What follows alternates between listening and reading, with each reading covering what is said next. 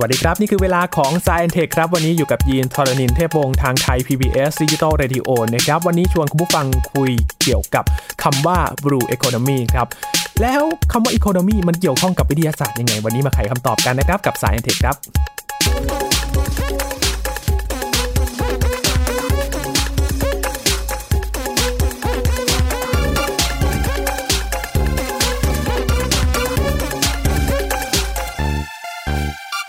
คำว่า blue economy ถ้าแปลตรงๆตัวเลยนะครับ ก็คือว่าเศรษฐกิจสีน้ำเงิน แล้วมันเกี่ยวข้องอะไรกับ Science Tech นะครับ ต้องมาไขคำตอบกันวันนี้คุยกับอาจารย์บัญชาธนบุญสมบัตินะครับ สวัสดีครับอาจารย์ครับ สวัสดีครับยีนครับ สวัสดีครับท่านผู้ฟังครับ เศรษฐกิจสีน้ำเงิน อันนี้แปลแบบตรงๆ อ่า เลยนะครับ ใช่ อาจารย์ ใช่คืออย่างนี้ในยุคปัจจุบันนี่จะเห็นว่ามีคำใหม่ๆ เกิดขึ้นมาเยอะมาก ครับ เฉพาะเรื่องทางอีโคโนมีหรือเศรษฐกิจเนี่ยนะครับก็มีมาเยอะเยอะมากจนบางทีตัวนักวิทยาศาสตร์อย่างผมหรือเพื่อนๆเนี่ยนะครับบางทีฟังแล้วต้องบอกมันคืออะไรนะ เหมือนกันนะ นะครับแต่ว่าบางคำก็พอเดาได้นะครับยีนอย่างเช่นสมมติว่าอย่างนี้อย่างกรีนอีโคโนมีเนี่ยนะครับอันนี้มีมานานละกรีน อ่าใช่ อ่าสีสีเขียวนี่เกี่ยวกับอะไรนะยีน เกี่ยวกับเรื่องของสิ่งแวดล้อม สิ่งแวดล้อมใช่รัก ครั ษา บ สิ่งแวดล้อมไว้นะครับ ซึ่งก็จะไปผูกพันกับเรื่องของ circular economy circular economy circular เนี่ยก็คือ circle คือหมุนเวียนนะครับ อ๋อ circular economy เป็นเป็นวิธีคิดแบบนี้ธรรมชาติเนี่ยนะครับจะไม่เกิดของเสียขึ้นมานะเพราะว่างี้คนละสัตว์ขับถ่ายของเสียออกมา ครับ มันก็เป็นปุ๋ยให้กับพืชได้ เหมือนกับว่าหมุนเวียน หมุนเวียน กั อยู่ดังนั้นใช่ใช่ทุกอย่างหมุนเวียนกันเลยน้ำก็อยู่ในมหาสมุทรขึ้นมาเป็นเม ครั ฆ บ ตกเป็นฝนนะครับ อืม หมุนเวียนกันเลย หรือแม้แต่คนพืชสัตว์ตายไปนะครับ ก็ลงไปในดินเป็นปุ๋ยอย่างนี้เป็นต้นนะค ครั รั บบ ทำให้สิ่งที่อื่นงอกงามขึ้นมา อืม ครับจะไม่มีอะไรที่เป็นของเสียแบบแท้ๆ ครับ แต่ว่ามนุษย์เรานี่ก็จะทำอะไรที่มันอาจจะไม่ได้หมุนเวียนขนาด นั้นเพราะฉะนั้นวิธีคิดของเนี่ยกรณีเซอร์คิวลาร์อีโคโนมีคือว่าพยายามให้ทุกอย่างเนี่ยหมุนเวียนคือซีโร่เวสไงอ่าที่ง่ายๆคือว่า อ๋อคือแบบ มี ขยะให้ ของ เป็น เสียเป็น ศู ศู น น ย์ ย์ เลย อ่า ใช่จริงๆคือเรื่องเดียวกันแต่ว่าใช้คำพูดให้มันดูหรูหน่อย ครับ เซอร์เวสนี่ก็ฟังแล้วใกล้ตัวนิดหนึ่ง แสดงว่า นะครับ สิ่งที่เกิดขึ้นมาเนี่ยคือใช้ทุกอย่างให้มันคุ้มค่า ทำนองนั้นนั่นคือ ที่สุด เซอร์ u ิ a r อ c ค n o มีนะ ค ค รั รับ บซึ่งก็เป็นแนวสิ่งแวดล้อมแบบหนึ่งเหมือนกันนะครับแต่ว่าเกี่ยวเศรษฐกิจก็มีอีกบางคำนะครับ อันนี้ลองแถมให้นิดหนึ่งแล้วหาโอกาสขยายความทีหลังอย่างซิลเวอร์อีโคโนมีตอนตอนฟังครั้งแรกนี่ ได้ยินครั้งแรกนี่งงนะครับ งงเออ โอ้โห ยิยินเดาออกไหมซิลเวอร์ที่ว่าเงินเนี่ยคืออะไร คือเงินเงิน โอ้ไม่ไม่ใช่เลยไม่ใช่เงินไม่ ไม่ ใช่ ใช่เงินแบบสีเงินอะไรอย่างเงี้ย ซิลเวอร์เนี่ย คือผมสีดอกเหลาไง ผมสีผมงอกไงครับ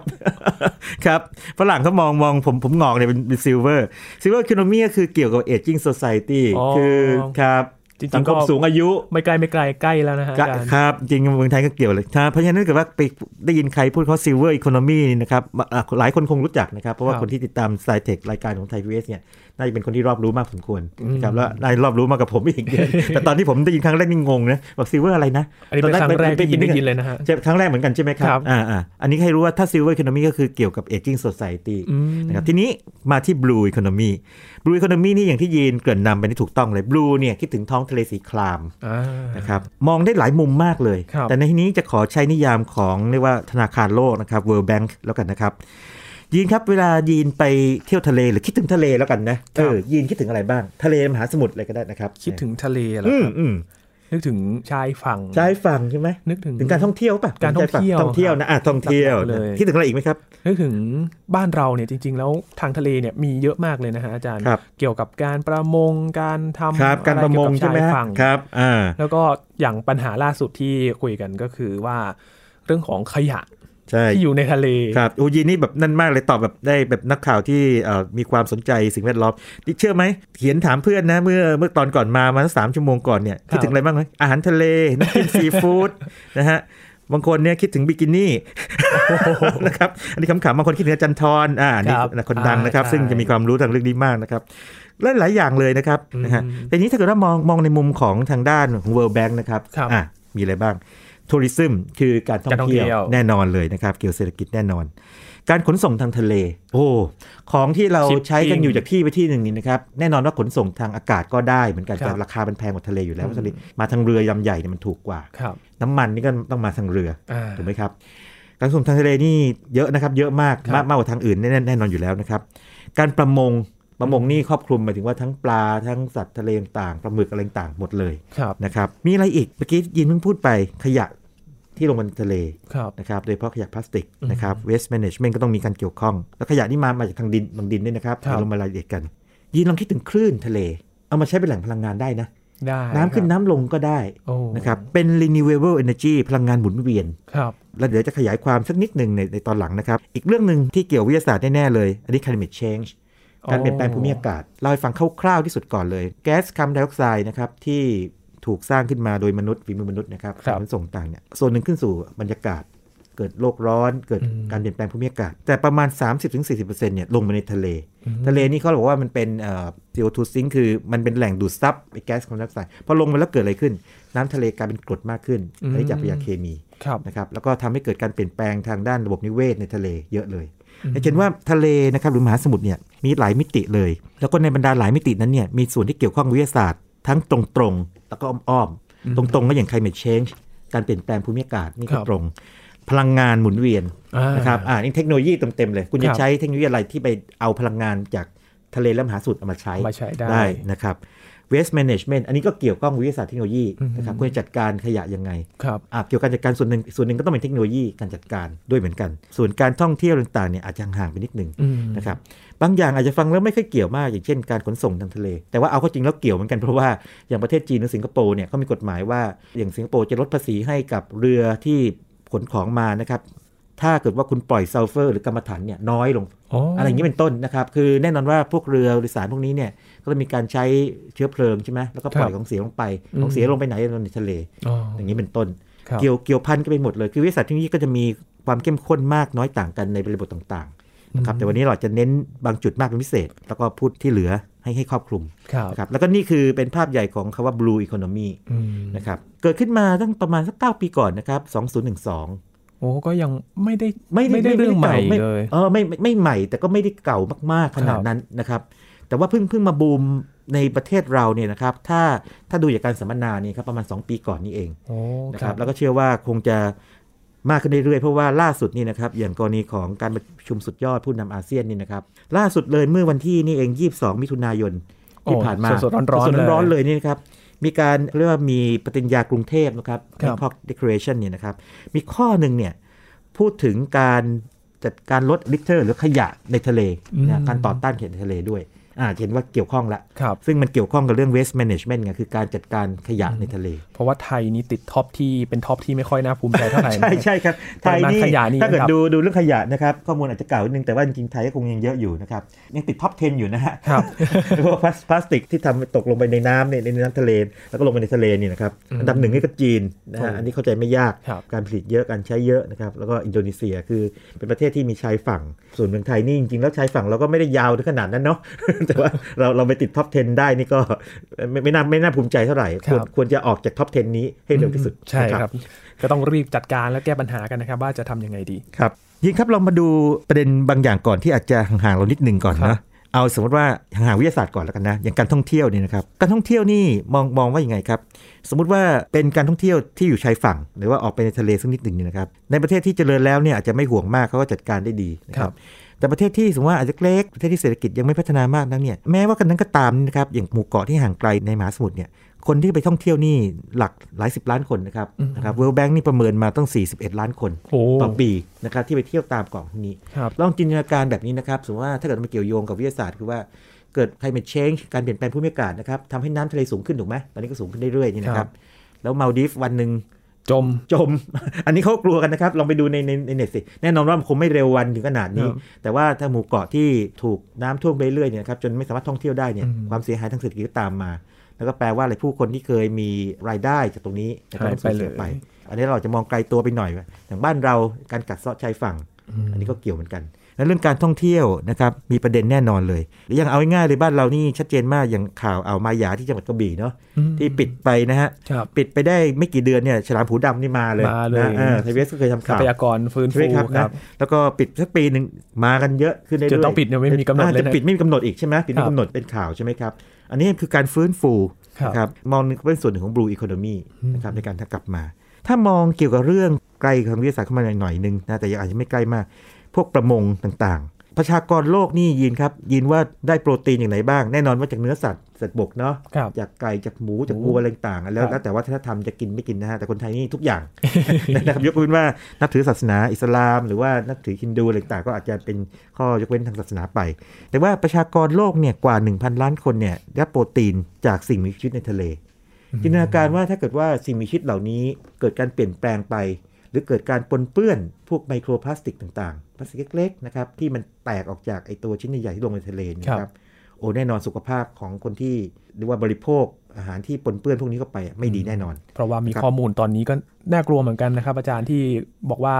อนุภาคพลาสติกอยู่ในร่างกายเราไม่น้อยเลยทีเดียวฮะ แน่นอนครับ อันนี้เป็นเรื่องใหญ่ซึ่งมันเหมือนกับเรามองไม่เห็นมันนะฮะ แล้วเราก็ไม่รู้สึกมันทันที แต่มันส่งผลแบบชนิดในระยะปานกลางหรือระยะไกลๆใกล้ ๆ มันคงอาจจะไม่ทำอะไรออกมาชัดเจนขนาดนั้นผ่อนส่งไงเป็นเป็นการเป็นการเสียสุขภาพผ่อนส่ง อันนี้ก็เป็นเรื่องสำคัญ ครับ นะครับเห็นว่าจะเห็นว่าในแง่ของสุขภาพก็ตามเศรษฐกิจก็ตามเนี่ยนะครับไอการประมงหรือการนำสิ่งมีชีวิตเนี่ยมาใช้ในทางเศรษฐกิจนะครับเป็นอาหารต่างๆเนี่ยเกี่ยวข้องแน่นอน แล้วก็ขึ้นอยู่คุณภาพของทะเล อืม มหาสมุทรของเราเรากี้เล่าให้ฟังอีกเรื่องหนึงก็คือการขนส่งทางทะเล ครับ อย่างที่บอกก็คือว่าแน่นอนว่าก็ต้องมีการใช้พวกเชื้อเพลิงต่าง แล้วก็พวกเรือต่างก็มีการปล่อยสารที่อาจจะไม่เป็นมิตรต่อสิ่งแวดล้อมลงไป อืม นะครับตรงนี้ก็มีกฎหมายควบคุม อันนี้ก็เป็นในเชิงของกฎหมาย แต่ว่าเกี่ยวข้องกับวิทยาศาสตร์เหมือนกัน ทีนี้ถ้าเกิดว่ามาทางที่เป็นวิทยาศาสตร์มากสักหน่อยหนึ่งอย่างการนำเอาพลังงานจากทะเลมาใช้เออยินยินว่าเราเราทำไงได้บ้างนะครับจากทะเลกับมหาสมุทรเนี่ยนะครับ พลังงานจากทะเลแหละ อืม ใช้พลังงานจากคลื่นเหรอฮะ คลื่น อ่า ใช่ คลื่นนี่อย่างหนึ่งเลยเวฟเอเนจี โอ้โห นะครับ คลื่นนะครับ น้ำขึ้นน้ำลงก็ได้เหมือนกัน ได้ นะครับ นะฮะ ความแตกต่างได้นะครับเรียกไทดัลเอเนจีนะครับ หรือว่าใช้เรียกว่าพลังงานจากกระแสน้ำในมหาสมุทรยินครับ มหาสมุทรเนี่ย ถ้าเกิดว่าเราดูเผินๆนี่นะครับ มันก็คือแบบเป็นแอ่งน้ำขนาดใหญ่มโหฬารเลยนะครับ ครับ ที่คลุมพื้นที่โลกนี่สามในสี่แล้วก็ไม่รู้อะไรมากไปกว่านั้นอาจจะมีปลาไปเที่ยวได้อย่างงี้แต่ว่าคนที่ศึกษาด้านนี้นะครับ ถ้าพื้นฐานหน่อยนะครับบอกในในแอ่งน้ำมหาสมุทรเนี่ยมันมีคล้ายๆเป็นเป็นลำธาร เป็นกระแสน้ำมหาสมุทรเหมือนกับกระแสลมกรดในในบรรยากาศเลย อ๋อ พุ่งเร็วเลย มีกระแสน้ำอุ่นกระแสน้ำเย็น อ๋อจำได้แล้ว อ่า ครับอาจารย์ แบบนี้นะครับแข็งอุ่นน้ำเย็น พวกนี้เอามาใช้งานได้ มันก็เหมือนกับเราสมมติว่าไปเอาพลังงานลมที่พัดเร็วนะครับ อย่างสม่ำเสมอมาเนี่ยนะครับ แล้วก็ดึงมาเปลี่ยนพลังงานไฟฟ้า ครับ อันนี้ก็เปลี่ยนพลังงานจากไอ้กระแสน้ำในมหาสมุทรเนี่ยมาใช้ได้เหมือนกัน โอ้ นะเครื่องจักรก็ต้องอยู่ใต้น้ำ ครับ ยังมีอีกนะครับยีนคือความแตกต่างระหว่างนี้สมมติว่าเรามองอย่างนี้นะครับ ที่ผิวน้ำซึ่งโดนแดดเนาะ ครับ กับน้ำที่ไปลึกๆเลยเนี่ยแน่นอนว่าผิวน้ำที่โดนแดดต้องอุ่นกว่า อุ่นกว่า เออที่ลึกลงไปก็เย็นกว่า ความแตกต่างเนี่ยภาษาวิชาการเรียกเกรเดียนเนี่ยนะครับเทอร์โมเกรเดียนเนี่ยนะครับสามารถนำมาสร้างพลังงานได้เหมือนกัน ฮะ อ่า นี่ก็ได้เหมือนกันนะฮะจะเห็นว่ามันมีบางอย่างที่คาดไม่ถึงเลย เรื่องพวกนี้นี่ไว้หาโอกาสคุยกันรายละเอียดทีหลังนะแต่วันนี้ให้ภาพก่อนว่าทะเลนี่หรือมหาสมุทรมีอะไรที่ น่าทึ่ง น่าม ากเลย น่า นะ ทึ่งมากกว่าที่เราคิด หรือแม้แต่แบบนี้นะครับยีน น้ำเนี่ยนะครับน้ำทะเลเค็มนะเราเคย ครับ รู้นะ แต่ว่าถ้าเกิดเราคิดถึงน้ำแข็งขั้วโลกต่างๆเนี่ยเป็นน้ำจืดนะครับนะเวลามันละลายเนี่ยมันก็น้ำจืดลงไป ครับ ไอ้ความจืดความเค็มในพวกนี้เนี่ยครับนะความแตกต่างเนี่ยเอามาสร้างพลังงานได้เหมือนกันนะ โอ้ เออ นะครับ ก็เรียก osmotic energy อันนี้ก็เป็นอีกเรื่องหนึ่งเลย ซึ่งเรียกว่าคนที่ชำนาญทางทางสมุทรศาสตร์หรือฟิสิกส์เนี่ย ก็นำมาใช้ จะเห็นว่าอะไรที่มันเกี่ยวข้องเป็นเชิงกายภาพเกี่ยวทะเลเนี่ย ครับ มนุษย์สามารถที่จะไปดักจับไปตะปบมา นะครับ ไปเอามามาใช้ได้อยู่เรื่อย โอ้ ๆ นะครับ ที่เงียบๆมีตาค้างอยู่นะครับอาจารย์ ครับ งงไหมไว้ไปดีหาโอกาสขยายความเรื่องพวกนี้ไหม น่าทึ่งมากเลยครับ จะหาโอกาสขยายเรื่องในในเชิงเทคโนโลยีนะครับ แต่วันนี้มาคุยเรื่องในในภาพใหญ่ของของบรูอีโคโนมีก่อน ยินครับยินว่าประเทศทางแถบไหนที่เขาต้องเจริญ หรือว่าเขาต้องก้าวหน้ามากๆเลย ในแง่ของการนำเอาพลังงานจากทะเลมาใช้ ยิงกำลังนึกถึงเนเธอร์แลนด์ครับอาจารย์ โอ้ยินนี่มามาถูกทางมากเลย นี่แสดงว่ามีความรู้ทำไมยินคิดถึงเนเธอร์แลนด์นะ เพราะว่าเนเธอร์แลนด์เนี่ยพื้นที่ต่ำกว่า นี่ ระดับ ตาม น้ำ อ๋อ ทะเล สร้างเขื่อนอะไรแบบนี้ สร้างเขื่อน ครับ แล้วก็น่าจะใช้ประโยชน์จากคลื่นพวกนี้ ใช่ใช่ใช่ใช่จะบอกงี้เลยถ้ามองภาพใหญ่เนเธอร์แลนด์นี่เป็นหนึ่งในในกลุ่มประเทศนี้ ถ้าเกิดพูดกลุ่มประเทศป้าก็รู้เลย EU ครับ ในบรรดากลุ่มประเทศแล้วกันนะหรือประเทศก็ตามนี่นะปรากฏว่า EU เนี่ยถ้ามองโดยรวมมันเนี่ยเป็นผู้นำด้านการนำเอาพลังงานจากมหาสมุทรนะครับมาใช้เลย อืม วิธีดูดูยังไง ดูจากแพทเทนต์ก็ได้ ดูจากแพทเทนต์คือสิทธิบัตร ครับ นะเอ่อในบรรดาสิทธิบัตรของทั้งโลกเนี่ยที่เอาพลังงานจากสวนน้ำขึ้นน้ำลงมาใช้นี่นะครับ EU นี่ล่อไป 66% โอ้ คือสองในสามของสิทธิบัตรของโลก ครับ นะครับก็คือเขาทำวิจัยด้านนี้มากจนถึงแบบมีสิทธิบัตรขนาดนี้ อันนี้ดูความรู้เขานะ หรือถ้าเกิดเป็นพลังงานคลื่นลมคลื่นบนผิวทะเลเนี่ย ครับ 44% ม ของสิทธิบัตร44%นี่เราเราก็พอรู้ได้ว่าที่เหลือก็ที่อื่น โอเค อาจจะมากกว่าแต่ที่อื่นคือมากกว่าคือรวมกันนะ ครับ อเมริการวมจีน รวมญี่ปุ่น รวมอะไรนี่ แต่ อ่า EU รอบไป 44%ก็แสดงว่าเขามีความรู้เยอะมาก ครับ สิ่งที่เกิดขึ้นคืออะไร EU นี่ในปัจจุบันนี่นะครับเขาบอกว่าอย่างนี้เขาบอกว่าเขาต้องซื้อพลังงานฟอสซิล คือซื้อพวกน้ำมันพวกแก๊สต่างๆนี่นะครับเข้ามาเนี่ยนะครับต่อวันนี่นะครับทั้ง EU รวมกันนะ โอ้โห พันล้านยูโร อืม คือใช้พลังงานเยอะขนาดนั้นเลย ครับ นะครับแล้วถ้าเกิดว่าคิดทั้งตลอดทั้งปีนี่นะครับเขาต้องซื้อพลังงานทั้งหมด 4 0 0แสนล้านยูโรต่อปีอันเยอะนะเงินมันเยอะมหาศาลทีนี้เนื่องจากว่า ประเทศเขาส่วนใหญ่เนี่ยต้องเรียกว่าส่วนใหญ่เนี่ยอยู่ติดทะเลไงอาจจะมีจำนวนหนึ่งแบบอยู่ในทางทางบกนิดหนึ่งนะฮะแต่ส่วนใหญ่มีมีชายฝั่งหมดเลยเนี่ยเขาก็มองว่าถ้าเกิดว่าเขาสามารถที่จะใช้พลังงานจากทะเลและมหาสมุทรเนี่ยเป็นพลังงานทดแทนได้เนี่ยเขาก็จะประหยัดค่าน้ำมันไปเยอะเลย แล้วก็ในถึงจุดหนึ่งเขาสามารถส่งออกเทคโนโลยีออกได้ด้วยถูกไหมขายให้ประเทศเพราะว่าประเทศที่ติดกับทะเลเยอะนะในโลกนี้มันเยอะมาก โอ้โหไม่ ถ้าเกิด น้อยเลย ผู้นำเออนี่ไงนี่ก็ทำให้เขาทำงานวิจัยด้านนี้เยอะมากถึงขนาดมีสิทธิบัตรขนาดนั้น EU นี่ให้ข้อมูลยีนเลยนะครับ ไว้โอกาสหน้าจะมาขยายความเรื่องนี้ไปเจาะเรื่องนี้น่าสนใจมากเลยนี่เพิ่งเจอข้อมูลแบบเนี้ย ครับ 2050 คือมองไกลนะครับ ม อีกประมาณ ประมาณ สักสามสิบ 30 ปีเนี่ยนะครับเขาบอกว่าเนี่ยเขาจะต้องมีแบบพลังงานจากมหาสมุทรเนี่ยหนึ่งร้อยจิกะวัตต์ แล้วก็สร้างงานให้คนอีกประมาณสี่แสนคนใน EU ครับ นะครับนั่นคือวิชั่นของเขา แล้วก็เขาประมาณขนาดมูลค่าทางเศรษฐกิจเอาไว้ด้วยว่ากี่หมื่นล้านยูโรต่อปี ถ้าเกิดเขาขายเทคโนโลยีเขาได้ ครับ ประมาณ 5 0,000 ล้านยูโรต่อปีนั่นคือการประมาณก่อนหน้านี้นะครับ อืม ตอนนี้อาจจะมีการประมาณใหม่ แต่ว่าตัวเลขคงไม่หนีจากนี้มากนัก นั่นก็คือภาพใหญ่ส่วนประเทศอื่นๆนี่แน่นอนว่าอเมริกา แคนาดา จีน ก็เดินหน้าไปไกลแล้ว ญี่ปุ่นนี่ก็ไม่ต้องพูดถึงนะ ญี่ปุ่นนี่ทะเลก็ล้อมรอบอยู่ ครับ ส่วนไทยนี่เราเพิ่งจะมีเรียกว่าการทำแผนพลังงาน ซึ่งก็ต้องเรียกว่าโชคดีที่รัฐมีพินทำก็เมื่อไม่อาจจะไม่นานมานักไทยฟิลิปปินส์อินโดนีเซีย อืม นะครับ อันนี้ก็เป็นภาพใหญ่ของโลกว่าไทยกำลังทำอะไรกันอยู่ แล้วก็คิดว่าไทยนี่ก็น่าน่าน่าสนใจในแง่ของพลังงานนี่ เราคงต้องมีพลังงานสำรองเอาไว้นะครับ แล้วก็เรามีทั้งอ่าวไทย อืม ยาวพอสมควรนะถ้าเกิดมอง ครั ใน บ เมืองไทยนะฝั่งอันดามันก็มีเหมือนกัน ถ้าเกิดว่าสามารถทำให้เป็นพลังงานที่เป็นมิตรต่อสิ่งแวดล้อมได้ ก็ น่าจะเป็นอีก งด ทาง ม เลือกหนึ่ง เรื่องดีมากนะครับ นั่นในแง่พลังงานนะครับ ครับอืมจริงๆ ประโยชน์เยอะมากเลยนะครับอาจารย์ ครับเห็นว่านี่ มาจาก นี่คือเรื่องพลังงานนะครับซึ่งเราไม่เคยคิดถึงเนาะทะเล ครับ ส่วนใหญ่เขาคิดถึงทะเลก็อย่างที่บอกนะไปเที่ยว เที่ยว อาหารทะเล ต่างๆนะครับของฝากจากทะเลต่างๆนะครับหรือท่องเรือสำราญอะไรต่างๆเป็นเป็นเป็นนั้นไป ทีนี้อีกแง่มุมที่ใกล้เรามากๆที่สุดเลยคืออย่างนี้ climate change คือการเปลี่ยนแปลงภูมิอากาศ อันนี้นี่น่าสนใจในแง่นี้ครับคือทะเลเนี่ยนะครับเป็นแหล่งที่เรียกว่าดักจับเอาคาร์บอนอย่างที่เล่าให้ฟังนะประมาณ 30-40%ของ CO2 แก๊สคาร์บอนไดออกไซด์นะครับ ครับที่อยู่ใน บรรยากาศที่ออกมามนุษย์ปล่อยออกมาทั้งหมดลงไป ประมาณ 20%เนี่ยพืชดูดซับไปไปใช้ที่เหลือก็อยู่ในบรรยากาศทำให้โลกอุ่นขึ้น อืม นะครับบรรยากาศโลกอุ่นขึ้น เกิดอะไรขึ้นบ้าง โอ้ ได้ยินกันบ่อยๆนะครับเรื่องนี้ 1. ระดับน้ำทะเลสูงขึ้น อืม นะครับสองชายฝั่งเป็นไง กัด ถู เซาะ ถูกัดเซาะนะครับสามอ่าอันนี้คนไม่เคอยได้ยินทำให้กระแสน้ำเมื่อกี้ที่บอกว่าในในมหาสมุทรเนี่ยนะครับ กระแสน้ำอุ่นน้ำมีเย็น น้ำอุ่นน้ำเย็นเนี่ยเปลี่ยนแพทเทิร์นหรือเปลี่ยนรูปแบบได้ โอ้ อ่าเดี๋ยวจะเล่าให้ฟังว่าทำไมนะครับ และ 4 คือทำให้ทะเลเป็นกรดมากขึ้น ครับ Ocean acidification เรื่อง ครั นี้ บ น่ากลัวมากเลย อ่าสี่เรื่องใหญ่ๆเรามาเรามาขยายความนิดหนึ่งไหมครับ ยินว่าทำไมทำไมระดับน้ำทะเลถึงสมมติว่าโลกร้อนขึ้นนะครับ เกิด climate change เนี่ยจริงว่าคือเกิดจากการที่อุณหภูมิเฉลี่ยของโลกที่สูงขึ้นเนี่ยทำไมระดับน้ำทะเลถึงสูงขึ้นนะครับ อากาศอุ่นขึ้น อืม น้ำแข็งคั่วโลกละลาย อ่าเขาชอบพูดอย่างนั้นเนอะใช่ ครับ อันนี้ถูกเลยเป็นหนึ่งในสามคำอธิบายเนาะ ครับ มันคืออย่างนี้ครับ มันมี 3 อย่างนะครับ น้ำแข็งขั้วโลกละลายเนี่ยส่วนหนึ่งทั้งขั้วโลกเหนือและใต้เนอะนี่ ครับ ล่าสุดก็โอ้โหเอาละชิ้นใหญ่เลยนะครับ โอ้โหแผ่นน้ำแข็ง หลุดหลุดไป ลงเลื่อนถลายลงไปในทะเล อ๋อ นะครับ หลุดไปนะครับอีกส่วนหนึ่งคืออย่างนี้ครับ พวกทานน้ำแข็งพวก อ่า เกรดเซียอ่าเราอาจจะไม่ค่อยได้แบบคิดมากนัก แต่ทานน้ำแข็งไอ้ที่มันอยู่ตามภูเขาสูงสูงๆมาก ครับ ภูเขาหิมาลัยต่างๆนะครับ อืม แต่สารหิมาลัยเนี่ยก็ก็ลดลงทำไมเพราะว่าในช่วงหน้าร้อนเนี่ยนะครับละลายมากขึ้นในช่วงหน้าหนาวหิมะตกน้อยลง นะครับน้ำไปไหนล่ะ ก็ ก็ลงทะเล ลงทะเลไป ทะเลก็สูงขึ้น แต่ว่า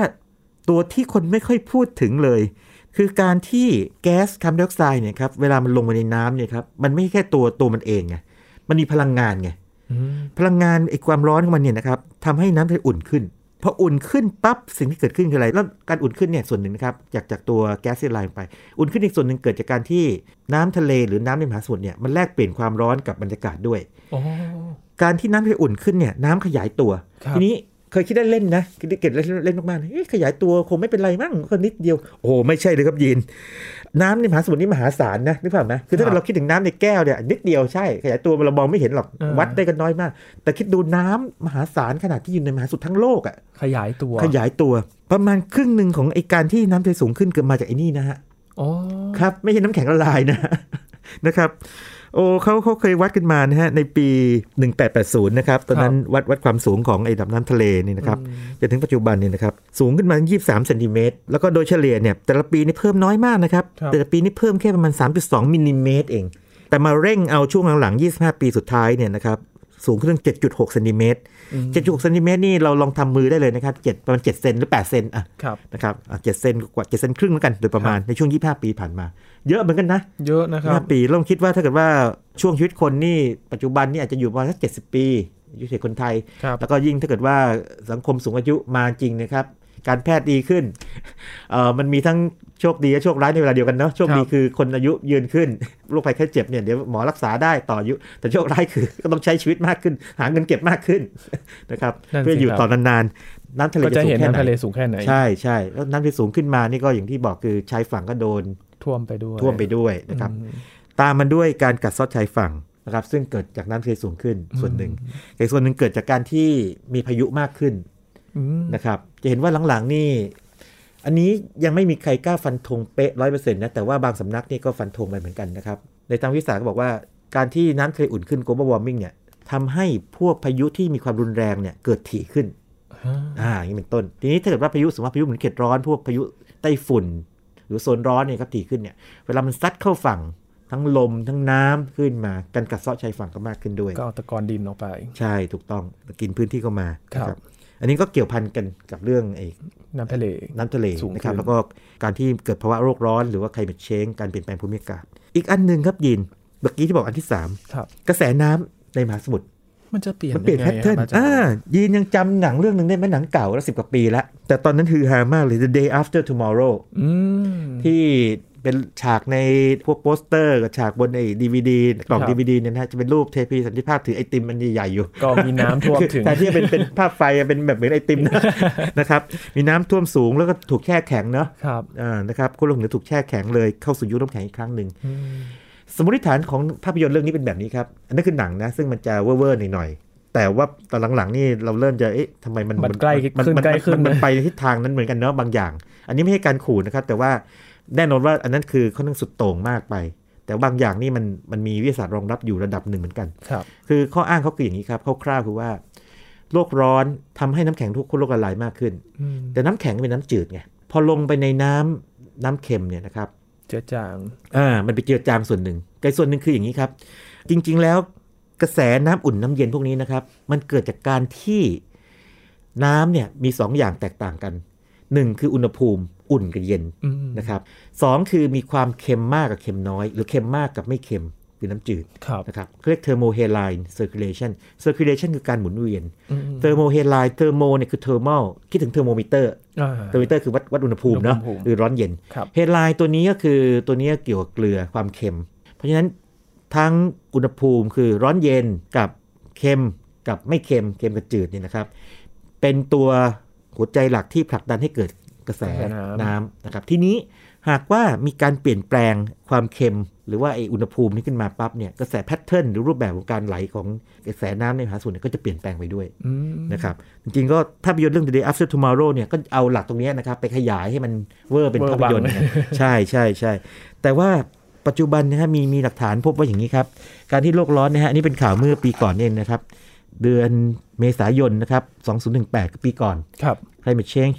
is weakening crucial ocean current คือการเปลี่ยนแปลงภูมิอากาศเนี่ยทำให้กระแสน้ำในมหาสมุทรสายสำคัญนะครับ เรียกว่ากระแสน้ำนี่นะครับ AMOC Atlantic Meridional Overturning Current ตัวนี้นะครับ ครับ มันอ่อนกำลังลง อืม อ่า ก็ปรากฏว่าไอ้ในในเปเปอร์นี่ก็จะเป็นแบบนี้ครับ ในข่าวอย่างนี้ มันจะมีนักวินักวิชาสตร์สองกลุ่มนะครับ ใช้วิธีการ 2 แบบแตกต่างกันเลยนะครับ ครับ แต่พบข้อสรุปเดียวกัน คือว่าการเปลี่ยนแปลงภูมิอากาศเนี่ยทำให้กระแสน้ำอ่อนลงกำลังลงได้ อืม นะครับ เพราะฉะนั้นวิมีวิทยาศาสตร์รองรับอยู่ระดับหนึ่ง แล้วก็สุดท้าย ครับ นะครับ เรื่องน้ำทะเลเป็นกรดมากขึ้น อันนี้ก็เป็นเรื่องใหญ่ที่เอาไว้จะหาโอกาสมาขยายความยาวๆอีกทีหนึ่งอันนี้ขอใช้เวลาสักประมาณสักหนึ่งสองนาทีนะครับ ครับผม คร่าวๆคืออย่างที่เล่าให้ฟังเลยแก๊สคาร์บอนไดออกไซด์นะครับ ที่ถูกปลดปล่อยมาโดยมนุษย์เป็นหลักเนี่ยส่วนใหญ่นะฮะ ครับ ประมาณ 20%เนี่ยก็พืชก็บนดินก็รับไป ดูดซับไปไปใช้นะครับ 30-40%เนี่ยลงมาในมหาสมุทร อืม นะครับกับแอ่งน้ำต่างๆ แต่ว่าต่อให้ลงแม่น้ำเนี่ยในที่สุดก็ไหลลงมหาสมุทรอยู่ดี ครับ แล้วก็สิ่งที่เกิดขึ้นคือว่ามันไปทำให้ตัวไอออนของไฮโดรเจนมากขึ้น ทางวิสาสตร์ถ้าไอออนของไฮโดรเจนมากขึ้นเนี่ยก็คือพูดว่ามีความเป็นกรดเพิ่มขึ้น อืม แต่นี้ต้องระวังนิดหนึ่งนะครับ คือบางท่านเนี่ยจะใช้คำว่าทะเลเป็นกรด ซึ่งผมจะไม่ใช้คำนี้แล้วกันนะครับ เพราะว่าน้ำทะเลยังเป็นด่างอยู่ อืม นะครับ แต่เป็นด่างน้อยลง อ่าเป็นนะค อ รับ ย่างน้อย คือใน ลง ทางวิทยาศาสตร์นี่เรามีค่า pH เนาะ ครับ เป็นตัววัดค่า pH เท่ากับ7เนี่ยคือเป็นกลาง ครับ ถ้า pH ต่ำกว่า 7 อย่างเช่น 6 5 4 3 2 1อะไรเงี้ยเป็นกรด pH สูงกว่า 7 ก็เป็นเป็นด่าง เป็นเบส เป็นด่าง น้ำทะเลเนี่ยพีค่า pH เนี่ยมัน 8 กว่ากว่าๆนะครับ แต่ว่าพอเป็น 8 กว่ากว่าๆมันน้อยลงไป อ่า มันน้อยลงไปนะครับ ในในทางวิทยาศาสตร์นี่เขาจะพูดว่ามันเป็นกรดมากขึ้น ซึ่งซึ่งฟังฟังแล้วแบบมันก็ แต่ว่าเขาไม่พูดว่าเป็นด่าง เป็นเป็นด่างน้อยลงนะอ่าฟังเป็นกรดมากขึ้นคืออย่างนั้น นะครับทีนี้นอกนอกจากนั้นเนี่ยนะครับไอตัวเจ้าคาร์บอนไดออกไซด์เนี่ยครับมันยังไปจับตัวกับ CO3 2ลบนะฮะคือคาร์บอนเดตไอออนนะครับเกิดอะไรขึ้น เกิดเป็นสารประกอบอีกอย่างหนึ่งขึ้นมา แต่ว่าไอตัว CO3 2ลบเนี่ยตัวนี้นะฮะมันเป็นวัตถุดิบในการสร้างเปลือกสร้างกระดูกของพวกสัตว์ทะเลนะครับอย่างเช่นเปลือกหอยหรือกระดูกนะของสัตว์เนี่ยนะครับเกิดอะไรขึ้นถ้าเกิดว่ามีคาร์บอนไดออกไซด์ลงไปมากขึ้น มันก็ไปแย่งเอาวัตถุดิบเนี่ยออกมา พวก สิ่งมีชีวิตที่ต้องไปสร้างเปลือกสร้างกระดูกพวกนี้ก็มีวัตถุดิบน้อยลงไป อ๋อ นะครับเพราะฉะนั้นเปลือกก็จะบางลงอ่อนแอ ถ้าเป็นสัตว์ที่ทะเลที่เปลือกบางอ่อนแอเนี่ยตัวที่มาล่าเขาเนี่ยก็เจาะเขาไว้กินได้ง่ายอย่างนี้เป็นต้น หรือว่าพวกปลาการ์ตูนวัยแบบตัวอายุน้อยๆเนี่ยนะครับกระดูกในหูก็ผิดรูปร่างไปความสามารถในการได้ยินก็เปลี่ยนไป โอ้ นะครับอันนี้ก็เป็นเรื่องของทะเลเป็นกรดมากขึ้น ครับ คร่าวๆแค่นี้ก่อนนะครับจริงๆมีรายละเอียดอีกหลายแง่มุมเลยนะครับ ครับ ใน ในทางวิชาการนี่เรื่องนี้สำคัญมากเพราะว่าเอ่อเรื่องโลกร้อนเนี่ยพูดกันจนกระทั่งอาจจะไม่มีใครกลัว แล้ว หรืออาจจะกลัวไปอย่างนั้นแหละนะครับ ครับ แต่ว่าตัวนี้เนี่ยทะเลเป็นกรดมากขึ้นเรียกว่า ocean acidification เนี่ยนะครับฝรั่งนี่เขามองว่าเป็นอย่างนี้เลยเขาบอกว่าเป็น global warming evil twin อืม นะครับก็คือเป็นคู่แฝดตัวร้ายเลยนะครับปีศาจเลยของไอ้โลกโลกร้อนนะครับ อืมกลายเป็นเรื่องที่น่าตกใจเหมือนกันนะครับ แต่ ครั น่า บ สนใจว่าน่าจะมาขยายกันต่อได้ว่าทะเลเป็นกรดเนี่ยจะเป็นยังไง ใช่ใช่ มีความ วันนี้ไปหาโอกาสเอ่ออน นี้ ทำสักตอนหนึ่งนะครับ ได้ครับ นะครับมาขยายความอันนี้กลับมาสรุปอีกทีหนึ่งก็คือว่า ครับ blue economy มีหลายมิติมากเลย อืม มีทั้งมิติที่เกี่ยวข้องกับวิทยาศาสตร์ตรง ครับ ๆ เรื่องการเปลี่ยนแปลงภูมิอากาศ เรื่องของพลังงานหมุนเวียน อืม นะครับที่เล่าให้ฟังนะครับ เรื่องที่เกี่ยวข้องกับวิทยาศาสตร์อยู่บ้างนะครับเช่นการขนส่งทางทางน้ำนะครับ เรื่องเกี่ยวกับการประมง แล้วการจัดการขยะเอาจริงมันไม่อยู่บ้างมันเกี่ยวเยอะเหมือนกัน เกี่ย เนาะ วกันหมดเลย ครับแต่เรื่องที่อาจจะห่างวิทยาศาสตร์ไปสักหน่อยหนึงนะครับ หรือว่าห่างอาจจะเกี่ยวข้องน้อยลงไปหน่อย เกี่ยวกับเทคโนโลยีบางอย่างนิดหน่อยในการสื่อสารเนี่ยเช่นการท่องเที่ยว ครับ นะครับแต่ทั้งหมดนี้ในบู e ค o นมีเนี่ยก็จะมีวิสัยทัศน์ที่เกี่ยวข้องอยู่ เป็นองค์ประกอบนะครับอยู่ด้วยเสมอ ครับ เป็นความรู้ใหม่ที่ก็ไม่ถือว่าใหม่มาก แต่ว่าก็เป็นเรื่องที่น่าสนใจนะครับว่ามันมีเรื่องวิทยาศาสตร์มาเกี่ยวข้องด้วย แล้วก็เป็นเรื่องที่แน่นอนว่าถ้าเราไม่จัดการกันเนี่ยอาจจะมีผลกระทบกันได้ในอนาคต ที่เราเห็นการที่อาจารย์บอกไปว่า มีทั้งเรื่องของทะเลเรื่องของสิ่งแวดล้อมที่มันอาจ ค จะ รับ ได้ และเรื่องนี้ ผลกระ น่า ทบ ติดตามครับเพราะว่าประเทศเราก็เป็นส่วนหนึ่งนะครับเป็นประเทศหนึ่งที่มีทะเลเยอะมาก แล้วก็เป็นส่วนหนึ่งของอีสเอเชียคือทางด้านเอเชียตะวันออก ซึ่งเป็นแหล่งที่เรื่องบูอีโคโนมีเนี่ยมีความสำคัญมาก โอ้โห ๆมากๆเลยนะครับในหลายมิตินะ ค ครับ รับ เป็นอีกหนึ่งเศรษฐกิจที่ต้องจับตาแล้วก็เกี่ยวข้องกับประเทศไทยอีกอย่างหนึ่งเลยนะครับ กับ Blue Economy นะครับ วันนี้ขอบคุณอาจารย์บัญชามาก ๆ เลยนะครับ ที่มาให้ความรู้เกี่ยวกับ Blue Economy ที่มีส่วนในบ้างที่เกี่ยวข้องกับวิทยาศาสตร์นะครับ แล้วก็จะสามารถแตกประเด็นไปอีกหลายอย่างเลย อย่ามาติดตามกันในตอนหน้าๆนะครับว่าจะมีเรื่องอะไรที่มาเจาะลึกกันครับ ขอบพระคุณอาจารย์บัญชามาก ๆ เลยนะครับ ครับยินดีมากครับ นี่คือ Science Tech ประจำวันนี้ครับ คุณผู้ฟังติดตามรายการย้อนหลังกันได้ที่ thaipbsradio.com นะครับช่วงนี้ยีนทรณินเทพวงศ์สวัสดีครับ